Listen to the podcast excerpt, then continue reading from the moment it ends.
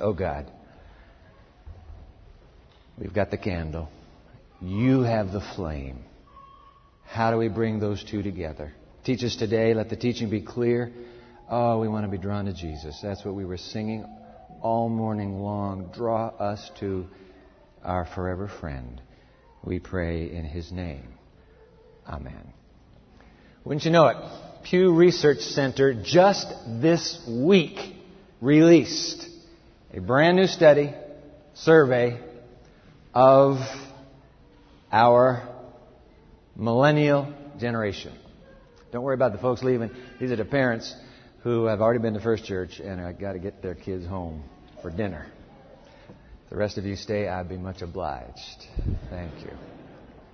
Pew Research Center released this study, national survey done in January. Listen up. It's on the millennials. You say, hey, Dwight, who are the millennials? Here are the millennials. They are those Americans between the ages of 18 and 29. In other words, they are the students of Andrews University. This study I'm about to share with you, it's over 100 pages, so I can't share the whole study with you, but they released a synopsis, a summary of the study, and I want to read a few lines from that study with you. So if you're an Andrews University student, listen up, because this is your generation. It may not describe you, but it's your generation. Okay, so here we go. Generations like people have personalities, and millennials, the American teens and 20-somethings who are making the passage into adulthood at the start of a new millennium, have begun to forge theirs, yours. Okay, here's the profile. Confident. I have found that to be true. Confident, self-expressive. Yep. Liberal. That would be politically speaking. Upbeat and open to change. What's wrong with that? They are more ethnically and racially diverse than older adults. And in one of the teachings in the last miniseries, we talked about that. You are the most colorblind generation raised on this planet. And you are on track to become the most educated generation in American history. Wow. Now, lest you start thinking, man, don't we have the smarts? I want to disabuse you of that notion right away. The reason you're the most educated generation in American history is because the job market is shrinking and you're having to go to graduate school because you can't find a job. So there. Don't you hold it over us. Don't you hold that over us, boomers and Gen Xers and seniors and all the rest of us. Oh, listen to this. They, the millennials, 18 to 29, they are history's first always connected generation. Steeped in digital technology and social media, they treat their multitasking handheld gadgets almost like a body part, for better or for worse. Is that true or what? On our senior leadership team here at the Pioneer Memorial Church, we have two millennials.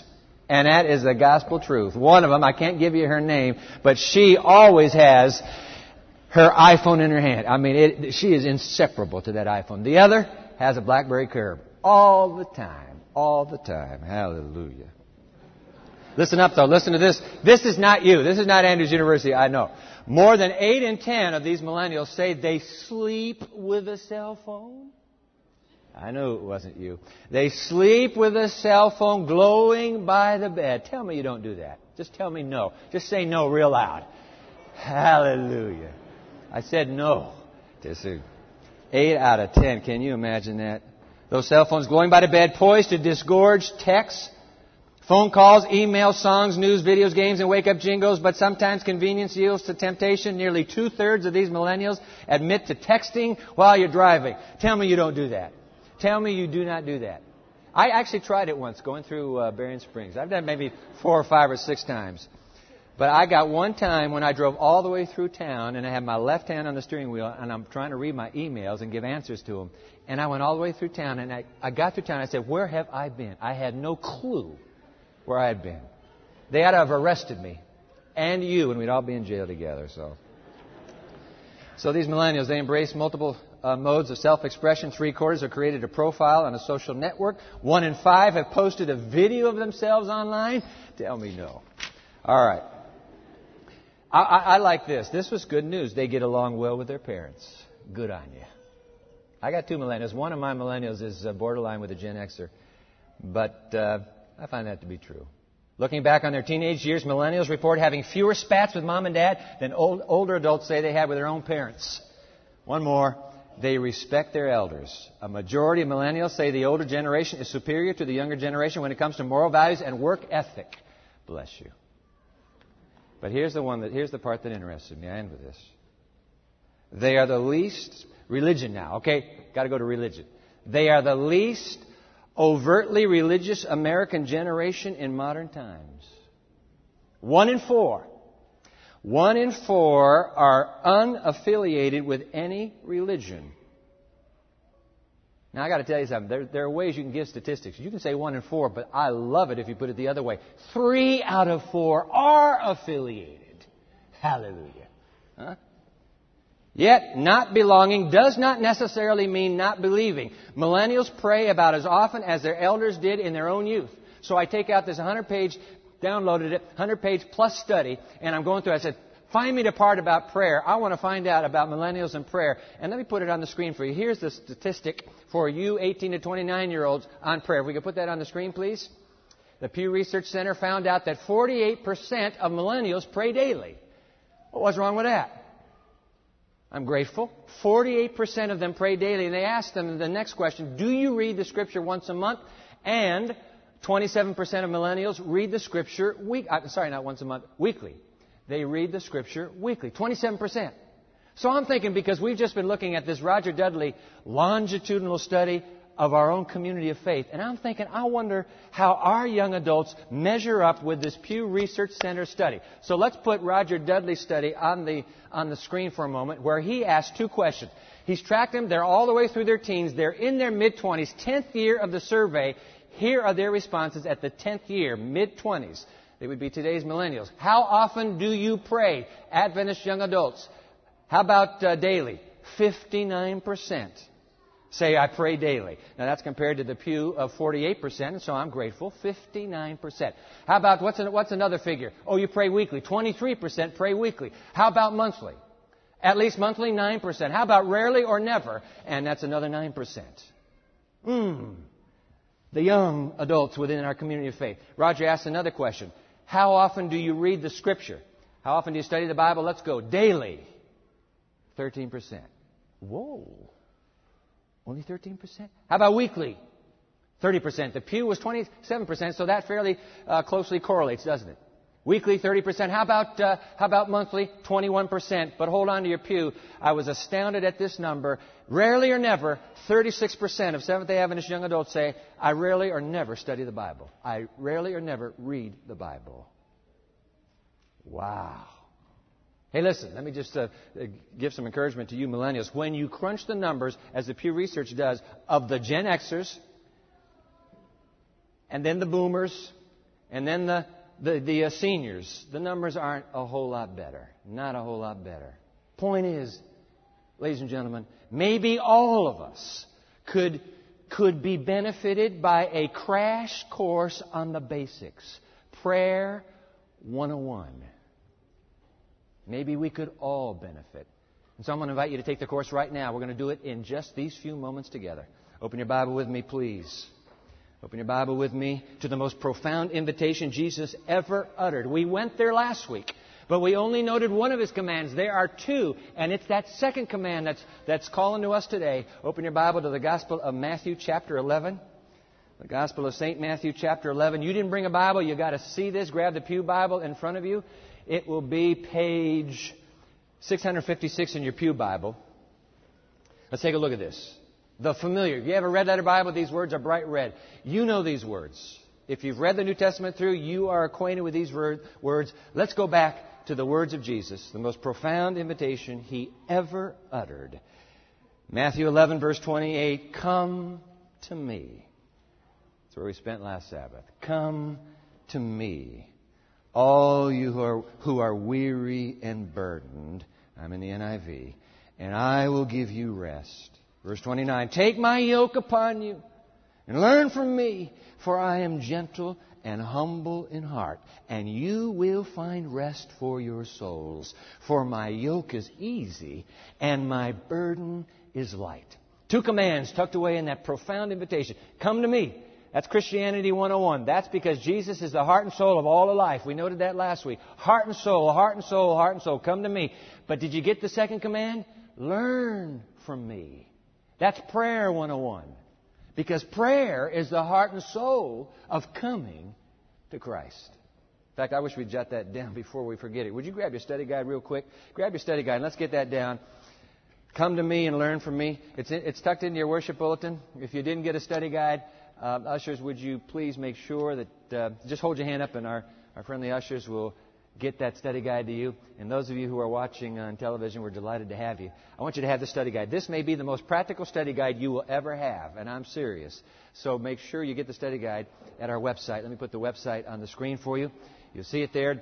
There it is, www.pmchurch.tv.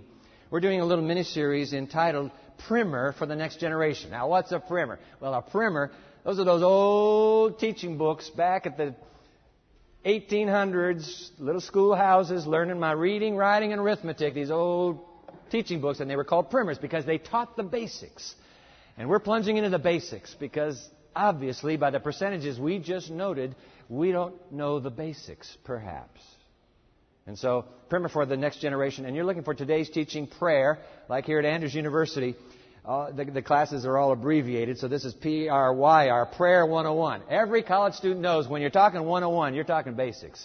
When you get up to the 600s here in this university, you're into graduate, you're into doctoral level classes. But this is 101, Prayer 101. And let's jot it down just so that we've got this in place. Come to me, the call of Christ in Matthew 11, come to me. That's Christianity 101. Fill it in, please. That's Christianity 101 because Jesus is the heart and soul of all of life. Come to me. Come to me. Then there's learn from me. That's the second command. Learn from me, and that's prayer 101 because prayer is the heart and soul of life with Jesus. So jot those down. Get that set up. And let's read it again. Do you mind? I love this. It doesn't get any better than this, ladies and gentlemen. Jesus speaking, verse 28, read it again. Come to me, all you who are weary and burdened, and I will give you rest. Take my yoke upon you and learn from me. For I am gentle and humble in heart, and you will find rest for your souls. For my yoke is easy and my burden is light. Did you get that? Take my yoke upon you. Come, time out. Jesus, please. What do you talk about, a yoke? You don't mean a yoke, do you? And of course he does. Do you know what a yoke is? And yes, he does. The question is, do we? Do we know what a yoke is? Let's put one on the screen. Went to Google and said, find us an old and ancient yoke. That's a yoke. Old wooden yoke. Where two oxen are harnessed together in that wooden yoke. And that goes in each one. In fact, let's put a picture of the oxen with that yoke around their necks. See, that's what a yoke does. A yoke, the purpose of a yoke is to tighten the bond and lighten the burden. That's what a yoke does. It tightens the bond and it lightens the burden. Because if they're not close, they're not strong. I want to illustrate it right here, and I'm just my eyes are sweeping over the congregation right now because I'm looking for somebody in particular, but I'm not spotting him real quick, and so I need a volunteer. Hey, Greg, thanks for volunteering. Would you come up here just for a second? I was looking for one of our members, Norm Klug, who is just a big man. You're a big man too, though, so that works. It works.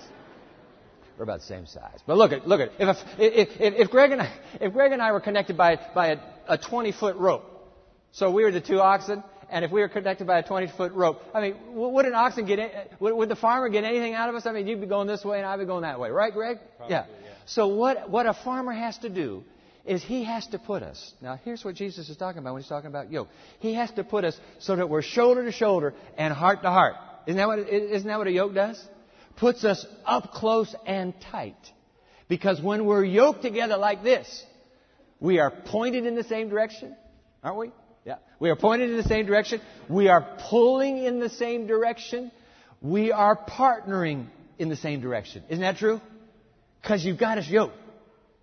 And when you have a strong guy like Greg, the weaker guy like me, see, gets to lean on that strength. We're yoked, but guess who's doing the heavy pulling right here? The big guy. What? Oh, good. Yeah, right. Hey, thanks, Greg. Bless you. But the point is, guys, and you get it, when Jesus says, take my yoke upon you, that's what he's describing. Only we've got two pulled together by the metaphor, shoulder to shoulder and heart to heart. And suddenly, what I could never do before, I am dragging this through life. I could never get very far. But when you yoke me up with a powerful partner, what I couldn't do before, I could do now. And that's why Jesus says, hey, come to me, all you who are weary and burdened, and I'll give you rest. By the way, he doesn't take the burden away. You still live with a burden. Come on, the burdens don't disappear. You're still going to have burdens in this life, but you come to me. You've been just dragging that all by yourself. You come yoke up with me, and I will help carry that burden. I will double your strength, and I will have the weight. I'll have that burden. Cut it in half. And when you think about it, suddenly now this idea of a yoke, suddenly now, the invitation glows brightly. What's Jesus saying? Jot it down. What he's saying is, I want to walk beside you the whole way. I want to walk. I promise I will walk beside you. You can't get any closer than that, ladies and gentlemen. Keep your pen moving. Yoked with me. Your burdens are divided and your strength is multiplied. Look, you got to go with me. Let me go with you. Yoke with me, you will never be alone again. You can't be alone because the yoke is on now. Yoke with me. Oh, isn't this true? Yoke with me. You will end up in my home. Isn't that true? You'll end up in my home. So write it down. Jesus says, come to me and learn from me, and I will give you rest for the rest of your life. Hallelujah. Ladies and gentlemen, my friends, the gospel invitation does not get any better than that, does it? I mean, what could be better? I will journey the whole way, shoulder to shoulder, heart to heart with you. Hallelujah. Isn't that beautiful? That's beautiful to me. It is. And what is the yoke that Jesus offers to bind our hearts to his? Now, there have been many suggestions, but I'd like to suggest for you, for the moments we have left, would you jot it down?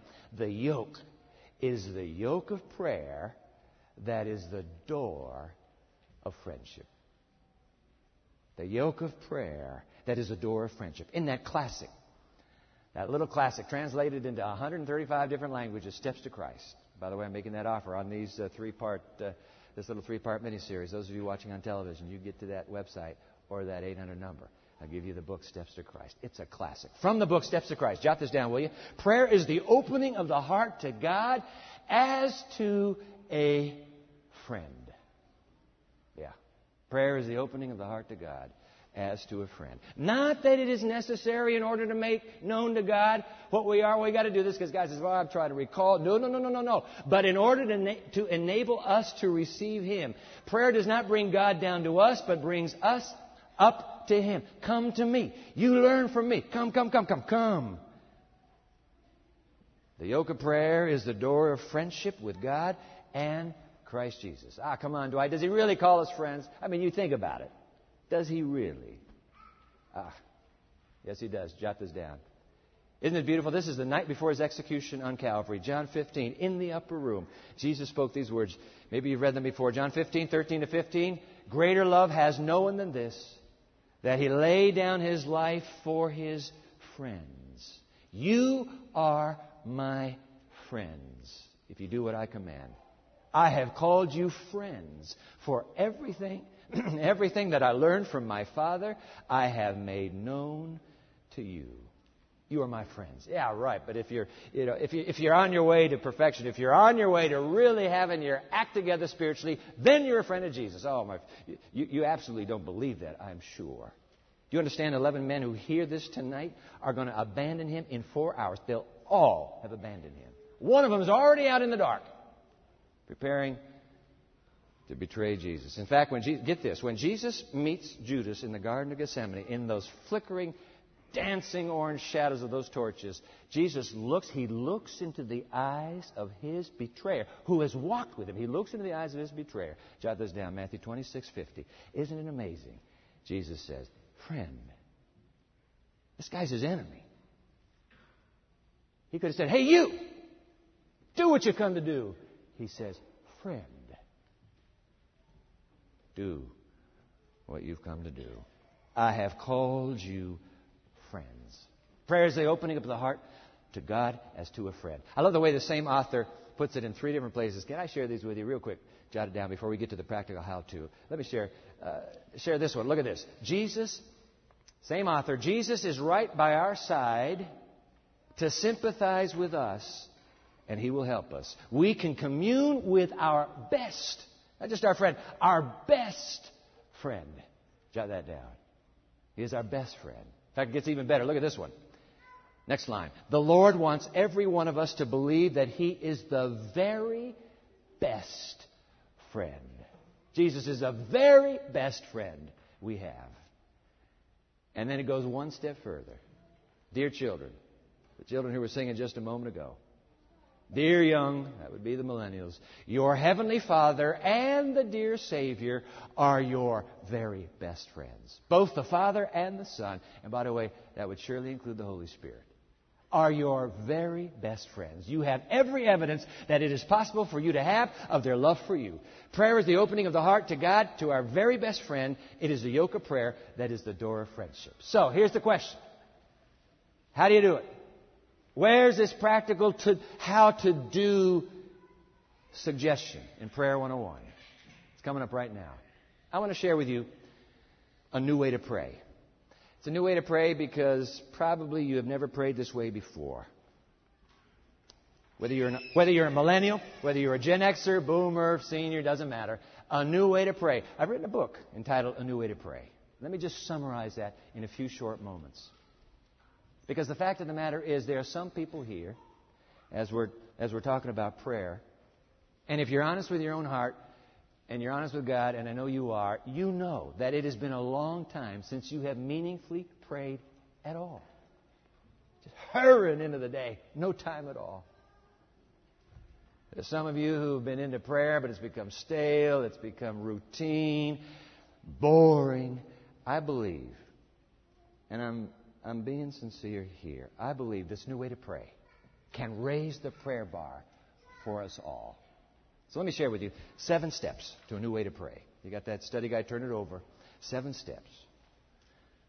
Nothing to lose. You have everything to gain. Let me run these 7 by you. When we're through, I'll sit down. All right. Step number 1, new way to pray. Daily conversation with Jesus. Would you jot that down, please? Because the key word is daily. I mean, can you imagine telling a friend, we're going to be friends only on Monday? Monday, you and I are together. Monday, we're friends. Now, don't get a hold of me on Tuesday, Wednesday, Thursday, and so on. Monday, you and I will be friends. Can you imagine saying to somebody, Sabbath, you and I will be friends. That's the day we have for friendship. How many of us, that's the only day we have for our very best friend? And if the truth is known about Sabbath, it really is just 1 hour. It's right here. This is the only time I meaningfully think about my very best friend. Now, the key word here, ladies and gentlemen, is the word daily. A daily conversation with Jesus. What are the numbers in that Pew Research? 48%. 48% pray daily in the Pew millennials. Dudley, 59%. 23% read the Scripture weekly. You know what? We are living on the edge of eternity. If there ever were a time for a community of faith to say, this would be the perfect moment to raise the bar in my prayer journey with Christ, this would have to be it. Somebody came running up to me between services. Hey, did you hear about Chile? No, I didn't hear about Chile. What's up? They had an 8.8 Richter earthquake, 500 times stronger than the one that leveled Haiti. 4, 5, 6 weeks ago. Early this morning, the entire Pacific Rim is on alert for tsunamis. Well, what does that mean? It means nature itself moves through upheaval on the edge of eternity. So if ever there were a time to say, okay, daily conversation, I'll make that commitment, this would be it. All right, step number 1, daily conversation. Step number 2, early morning. Would you jot that down? You know, it could be late night. If the freshest time of the day for you is late night, then it's late night. If you're a young mother and you got kids, the best time of the day for you is midday when the kids, little tykes are down for their naps. That's your time. But obviously, the point would be the freshest time of the day. Try to set that time. For most of us, it's early morning. The question that always gets asked to me whenever we get into thinking about prayer is the question about how much time. How much time should I spend in prayer? I mean, this method you're going to share with us, how much time will it cost me? Here's what, when it comes to prayer, we need to keep this in mind. With prayer, it's not a matter of mind over matter. It's a matter of mind over mattress. You just have to get out of bed. And that's the truth. You, by the way, what we're talking about here, don't do it in bed because you know what will happen. You'll be gone in 2 minutes. The deal is less late night with David Letterman so that you can have more good morning with Jesus Christ.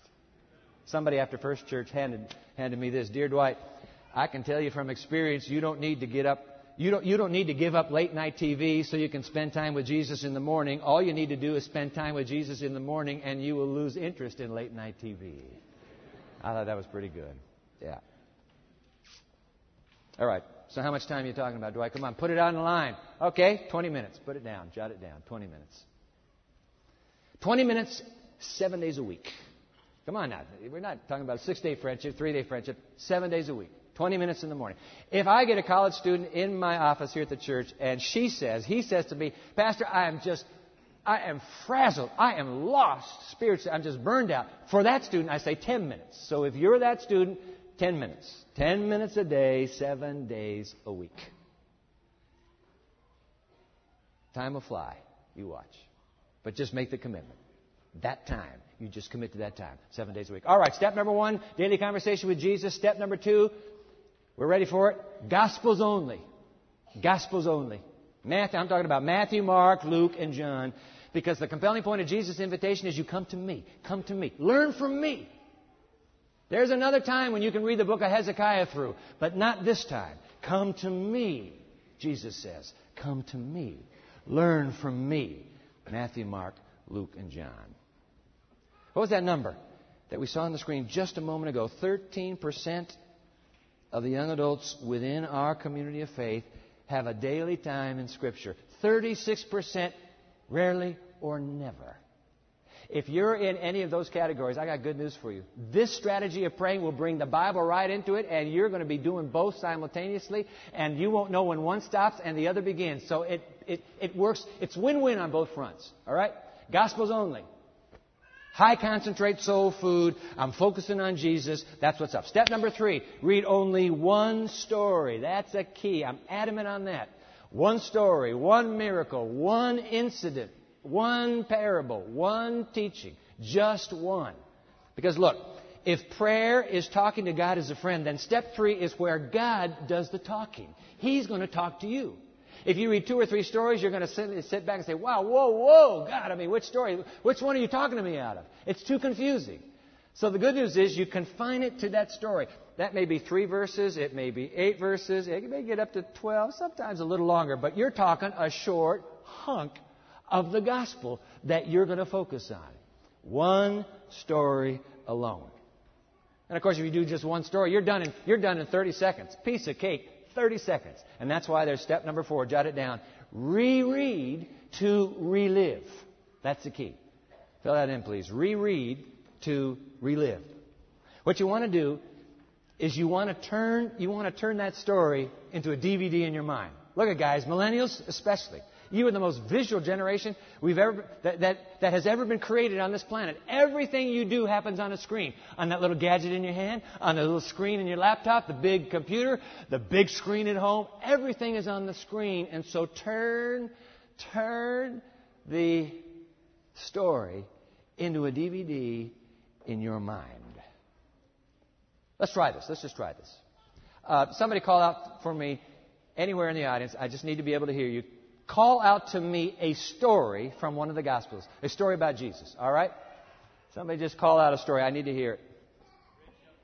Rich young ruler. I heard that first. Okay? Rich young ruler. All right.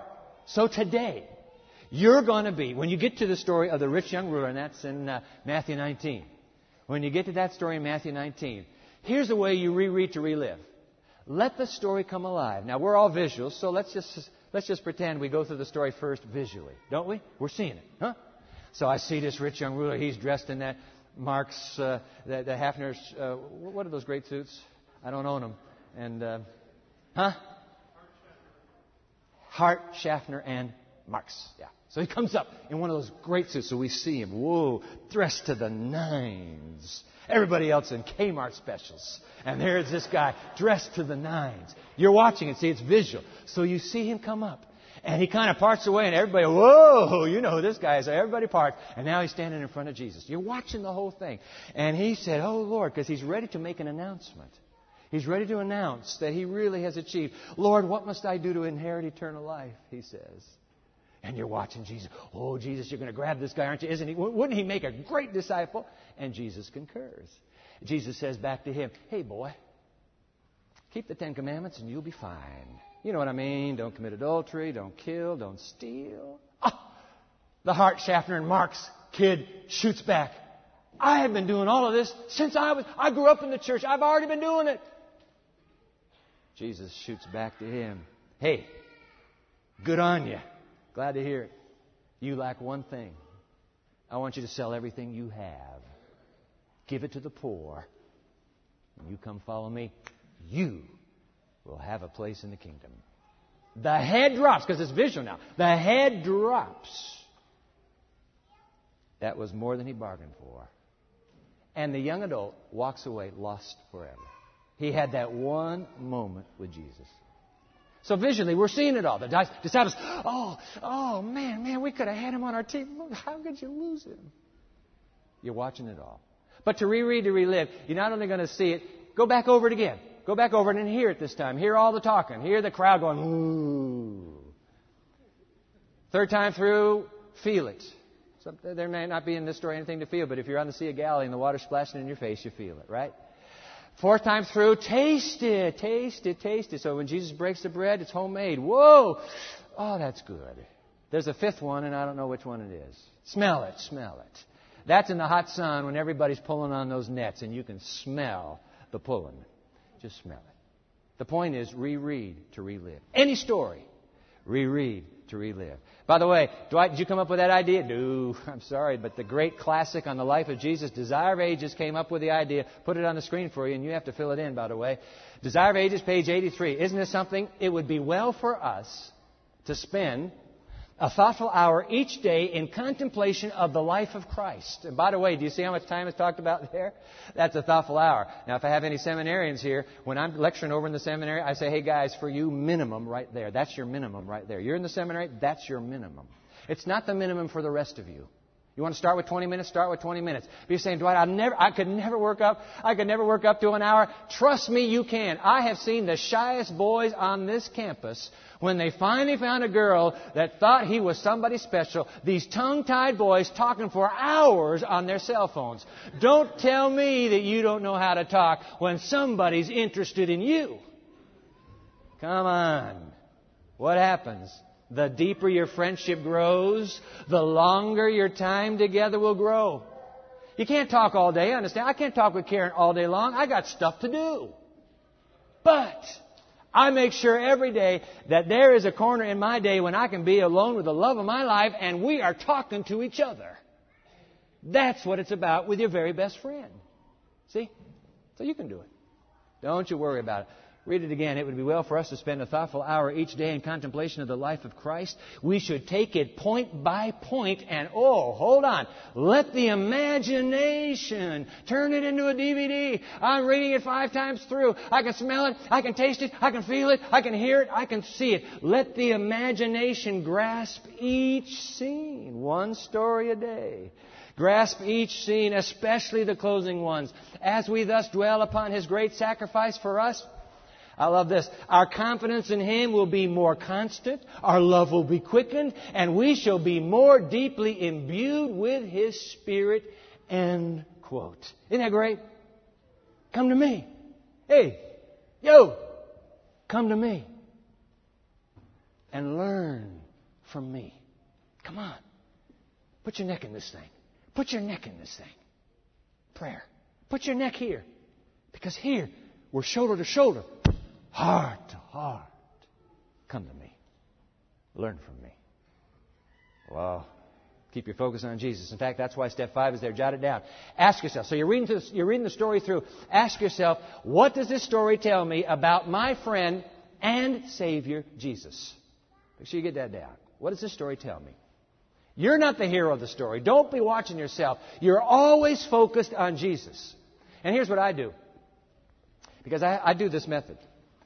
And I go to the same place every morning. And by the way, that's imperative. Go to the same place every morning for this experience. Because if you keep changing your place, particularly if you're a domesticated woman of the home or the domesticated woman of the Lamson Hall room, if you keep changing your place, you are going to keep noticing different surroundings, and you're going to start picking up. Oh, man, I just need to take those curtains, need to go to the cleaner. Look at how did those cobwebs get up there? You're going to be totally distracted. If you go back to the same place every time, the mind just says, hey, I've been here before, and everything fades away, and you're moving into a new DVD today. Keep going back to the same place. And what I do when I'm in that same place is I imagine a chair that's sitting right there. And I put Jesus in that chair. And I say to Jesus, hey, Lord, what's up with this? Why did you put this story in the Gospels? Why are you having me read it today? Is there something I'm supposed to be getting here for me? Hey, guys, hold it. Trust me. He will begin to speak to your mind. The Holy Spirit, Jesus incarnated, can't be there. He's not there in person. The Holy Spirit, His representative, will begin to speak to you. And that's a wonderful thought, by the way. You are never alone. In this time of praying, you are never alone. The third person of the Godhead is always with you. And when you stop and you say, okay, I've just read this story. Holy Spirit, Jesus, what do you have for me? Jesus is going to come to you. No, He's going to come to me. And He's going to say, hey, Dwight, you know that rich young ruler? I know you're pretty proud that you don't have a Hart Schaffner and Marx suit. You think you're just average Joe middle class. So let's just get past that, Dwight. But I want to tell you something about that rich young ruler that reminds me of you. You think you've pretty much covered all the bases. And you're just playing with me to say, is there anything else I might do? You're as bad as that boy. Why don't you fess up and admit that the best you have done, all 10 commandments, is still empty without me? Why don't you tell me right now that I am everything you want? Now, you can read the same rich young ruler story, and something else, it'll be something completely different for you. But that is why the Holy Spirit is omnipotently creative and creatively omnipotent. He comes in and takes that story and says, hey, girl, I know what's happened in your life today. You really need to catch this point. Listen to me, girl. I have something for you. Listen up. He's talking to you. Prayer is the opening of the heart to God as to a... That means there's dialogue. Something is going on here. God is speaking through His Word, and you are communing back to Him. What's up with this story? Why am I in it? I'll tell you why. See, that's what's happening. Step number 6. Once that has happened, so you've been brooding. 20 minutes, oh, mercy. 13 minutes have already gone by. 13 minutes, I only have 7 more minutes. What's going to happen in 7 minutes? Listen, when you come to that moment, here's step number 6. Journal your response. And this is where it becomes a new way to pray for you. Because most of you don't do this. I've been doing it now for a bunch of years. And I know what you're going to say. You're saying, Dwight, there's just no way I can write. I can't write anything. Okay, here's the question. How many of you receive and send emails every day of your life? Put your hand up. Be proud that you do it. Yeah, come on. The fact is that if your hand is up, you know how to write. You know how to write. So here's the deal. Would you jot it down, please? Write. Well, let me first say. Some of you are going to write on a laptop. And that's great. I don't know how to do that, but you know how to do it. You can open your laptop up. You got the scene. Jesus has just told you what's in that story. You're going to sit down, and you know what you're going to do? You have a file marked journal. That file is a private file, by the way. Any journals are private possessions of Jesus and the individual writing the journal. So that's just clear for everybody. Roommates, spouses, take note. All right, so you open up your journal file. You put today's date, and you know what you're going to do? You're going to write first the date. You're going to type the date in, and then you're going to write the portion of the verse that speaks to you. So you're going to do it on a laptop. Now me, I'm so old-fashioned, I use one of these. You know what these are? These are composition books. Yeah, great little books. You can get these. You can get these at Walmart for 92 cents. 92 cents. You can get this at the dollar store for $1. Great. That's true. It's $1. So that's where I get them. Save the gas. All right? I do it here. So if you're looking over my shoulder right now, you see, I write the date right here. And then I put the part of the verse that speaks to me. So I do that in red. So let's put that on. Do we already have that on there? Date and verse in red? So that's what I do. Now, you're not going to do that with a laptop, but if you're old-fashioned, that's the way you do it. All right? So you put the date and the verse in red. And then, here's the key point. Write an email to Jesus. Put the next up, please. Let's put the next up. Write a letter to Jesus. Now, for you, you can put email if you wish.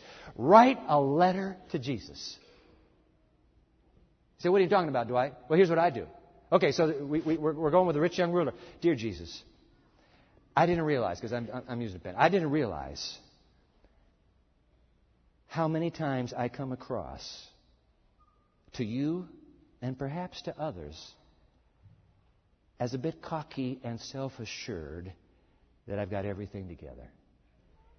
You just told me in this story that if I'm living like the rich young ruler and I'm not rich or young...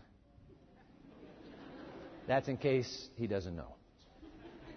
That if I'm living like the rich young ruler, I'm as lost as he is. Oh, Jesus, please. When will I get it that you are my very best friend and salvation is about being connected to the best friend I'll ever have? Look at 3 sentences, you're done. You may do it in 1 sentence. You may take 3 pages. It doesn't matter to me, and it doesn't matter to Jesus. The point is, you're writing it down. You're writing it down. You're saying, Dwight, I don't like writing. No, you can write. And the reason you need to write is because here's what you've been doing with all the worships you've ever tried before. You have gone on your knees after you've read that little Bible verse. Okay, thank you. Go to your knees. And 1 hour later, if I asked you, what did you do in worship today? You don't remember. It has not permeated your life. You will find with this new way of praying that it goes straight up this arm and into the hard disk. And in the middle of the day, in the middle of a moment, the Holy Spirit will come to you and say, hey, remember that about you wanting to really focus on a relationship with Jesus? I wish you would recall that right now. You're getting off beam with me. You'll be amazed at how the Spirit brings it back to you through the day. I'm not talking to only millennials here. I'm talking to boomers. I'm talking to Gen Xers. I'm talking to seniors. I'm talking about the 3rd floor of the ad building. I'm talking about the basement of the ad building. I'm talking about every dormitory on this campus, every graduate's housing in this community, every community house. We are all called, come to me and learn from me. We're all called. Do it. Once in a while. Okay, once in a while. Let's put the other one up. Once in a while... This is rarer. I will put a letter. Can we put that on the screen, please? I'll get a letter from Jesus. I'll write it, but Jesus will send it. Now, He's not dictating to me. I need to just quickly let you know that. But if Jesus were sitting in that chair, I know exactly what He'd be saying. Hey, Dwight, did you ever think that you and that rich young ruler have a lot in common? More than you once thought. I wish. Oh, did you see how my heart was aching when he walked away from me? That's how my heart beats for you. I wish your passion were just for me. Not for your accomplishments. Not for a checklist. Not for gold stars by your name. Just for me. I write it, and I know that Jesus would be saying that to me if He were here right now. That's what's up, guys. That's why I write it.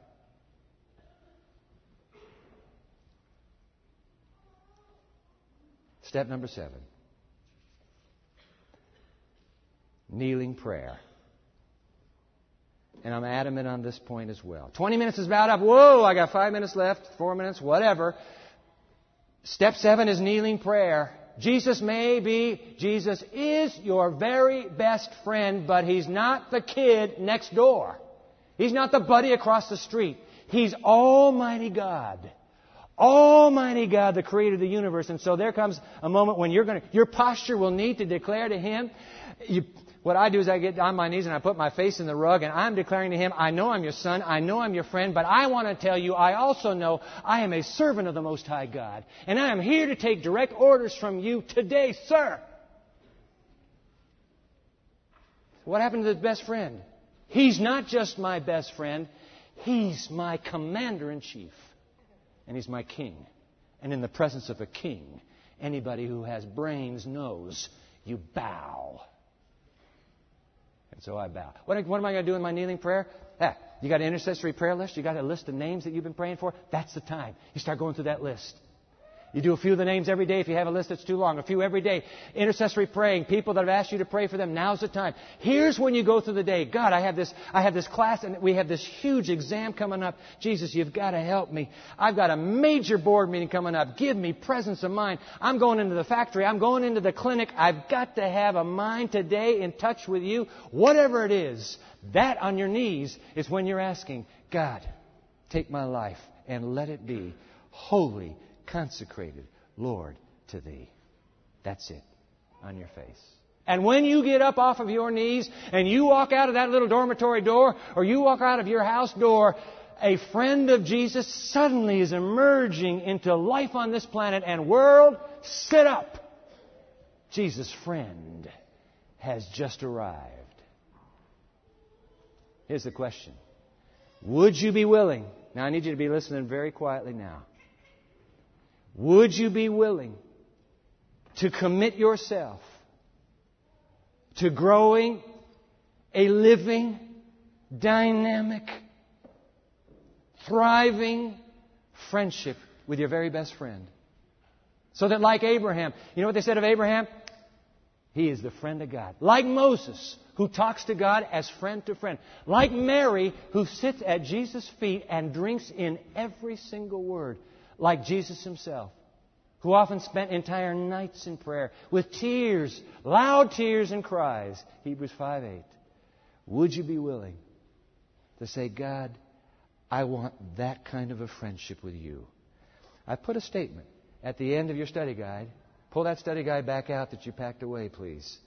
That statement is for only you and Jesus. You're not turning it in. You're not making a covenant to me. You're not purposing anything to anybody but your very best friend. How does that statement read? I'll put it on the screen for you. By the grace of Jesus, I purpose to spend the best portion of every day alone with Him in His Word and in prayer. You may not want to do it here because, you know, everybody's watching me. It looks like I'm just being compliant. But I wish you would keep that slip of paper, the whole backside, 7 steps. Put it in the Bible that you will use in worship tomorrow morning. And when you're all alone and nobody's watching, would you mind just signing your name? You're signing it for Jesus. Put the date down. From this day forward, very best friend, God and Jesus, I choose. I purpose. I wish you would. There has never been a moment in human history when it would be more essential for the community of faith you and I belong to raise the bar in our prayer relationship with the God of the universe. You're not doing it for the church. You're not doing it for the preacher. You're doing it for you and Jesus. Just the two of you. And that's why I'm lingering here. Nobody's coming forward. Nobody's standing up. You have that piece of paper. And you alone can make the choice. I purpose to set aside every day for the rest of my life until Jesus comes. I purpose to preserve this time with my very best friend. You have nothing to lose. And I'm telling you what, you have everything to gain. You'll never be the same again. Trust me, ever, ever again. Let's pray. Oh God, very best friend. Wow. That the God of the universe, who rules 47 billion light years of space, is willing to come down to the little corner where we would like to meet with you every new day, and open up your heart and call us friends and treat us as friends. How could this be true? And yet the outstretched arms of Calvary have got to be the assurance that Jesus really is saying, come to me. Come on. Come to me. Learn from me. And so, Father, for all of these who are your children, I pray one prayer. Grant to him, grant to her, a forever friendship with you that will grow every day until Jesus comes. Amen.